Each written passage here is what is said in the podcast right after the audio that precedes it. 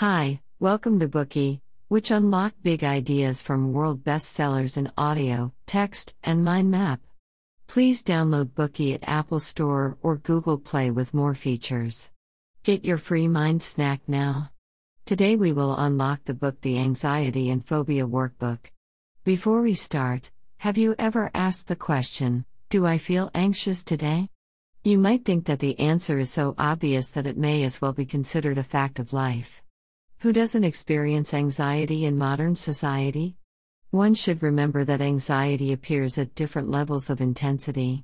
Also, anxiety comes to us in various forms which can be as pervasive as air. Have you ever been in a workplace situation like the following? Whenever you are faced with a new task given by your superiors, even if you have done all the preparatory work and should therefore be confident, you find yourself feeling nervous as you prepare to present your project. On the day of the meeting, as soon as you picture giving your presentation to your superiors and colleagues, you have symptoms of sweating, rapid heartbeat, and the inability to even speak in complete sentences. If you felt this way once or twice, it might just mean that you were nervous. But if you're in a similar situation every time, or you even want to quit your job because of this uncontrollable anxiety, then you may be suffering from social phobia, which is one form of an anxiety disorder. Nowadays, anxiety disorders are a common mental condition. There are many types of anxiety disorders, including social phobia, which is universal, panic disorder, in which one feels short of breath or even smothered for seemingly no reason, agoraphobia, in which one feels scared and helpless in crowded public places such as department stores, and obsessive compulsive disorder, in which one may wash one's hands repeatedly to avoid contamination. In the book The Anxiety and Phobia Workbook, the author elaborated on the causes and different types of anxiety disorders.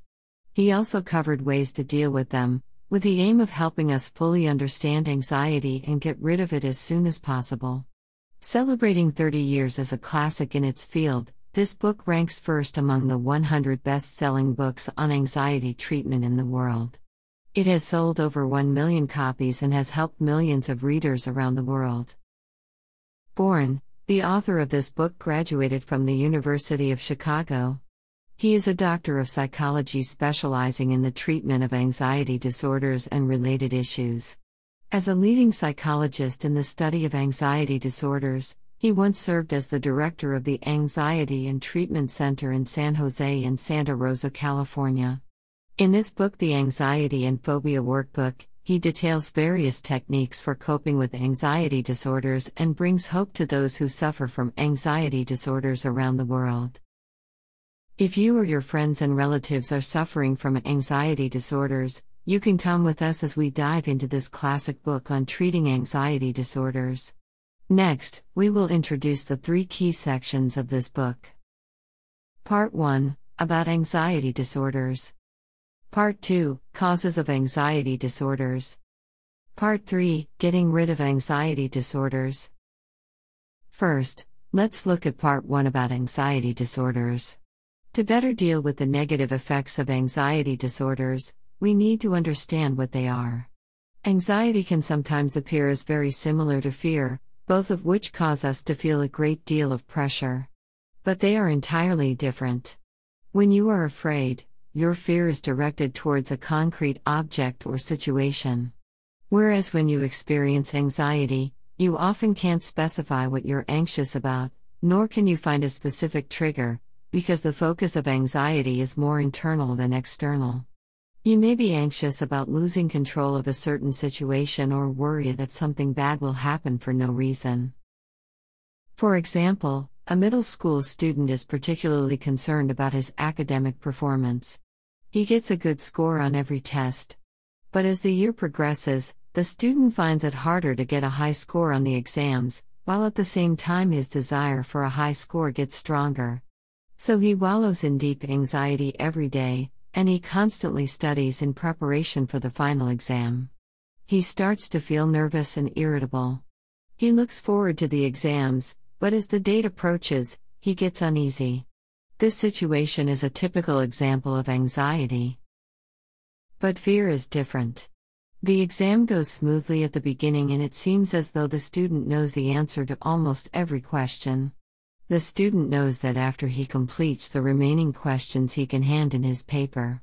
However, when he is confronted with the last question, he finds it so difficult that he feels caught off guard and can't work it out. He is dumbfounded and nervous. He starts to sweat and release large amounts of adrenaline. This student showed a deep fear of this question, possibly with a bit of hostility. Many emotions trouble us, and it is important to have a comprehensive understanding of them.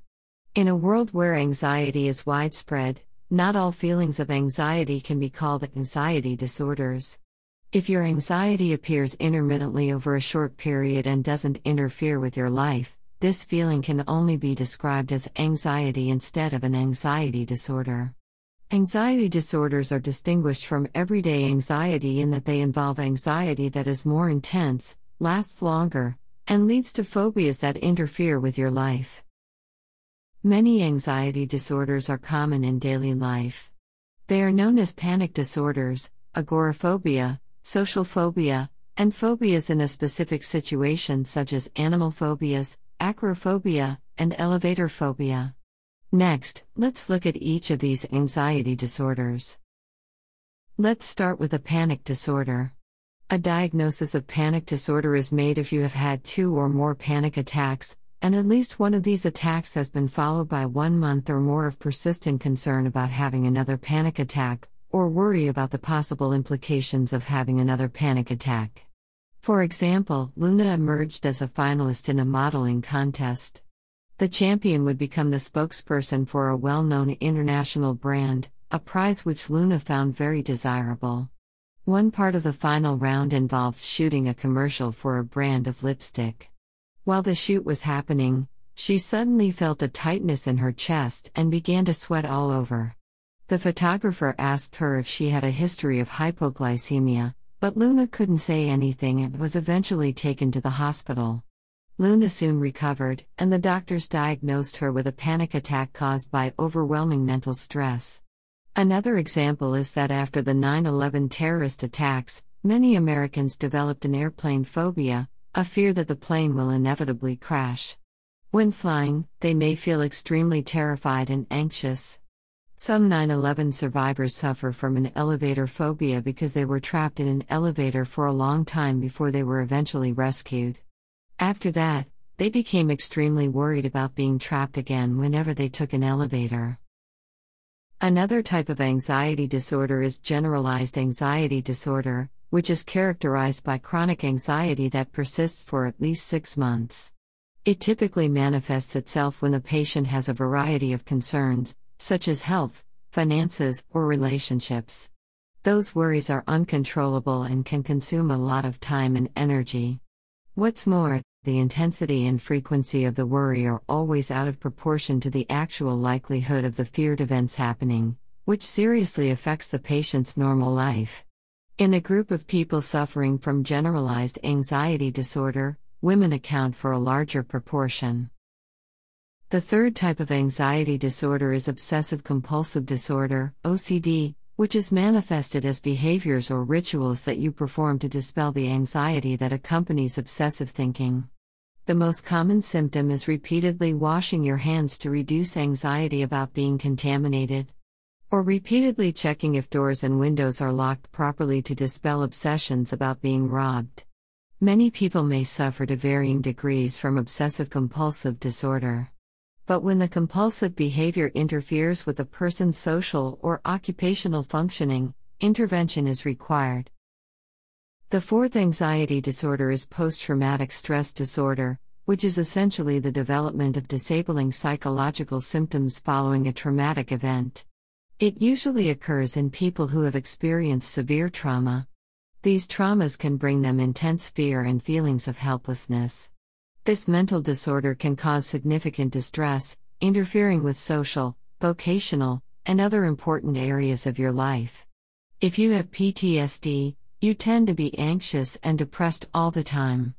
Soldiers who have experienced war or victims of rape generally have severe PTSD. That concludes our first part. To summarize, anxiety is not the same as fear, and not all anxiety can be called an anxiety disorder. Anxiety disorders are distinguished from non clinical anxiety in that they involve anxiety that is more intense, lasts longer, and leads to phobias that interfere with your life. We also learned about several anxiety disorders that are common in daily life. They are panic disorders, generalized anxiety disorder, obsessive compulsive disorder, and post traumatic stress disorder.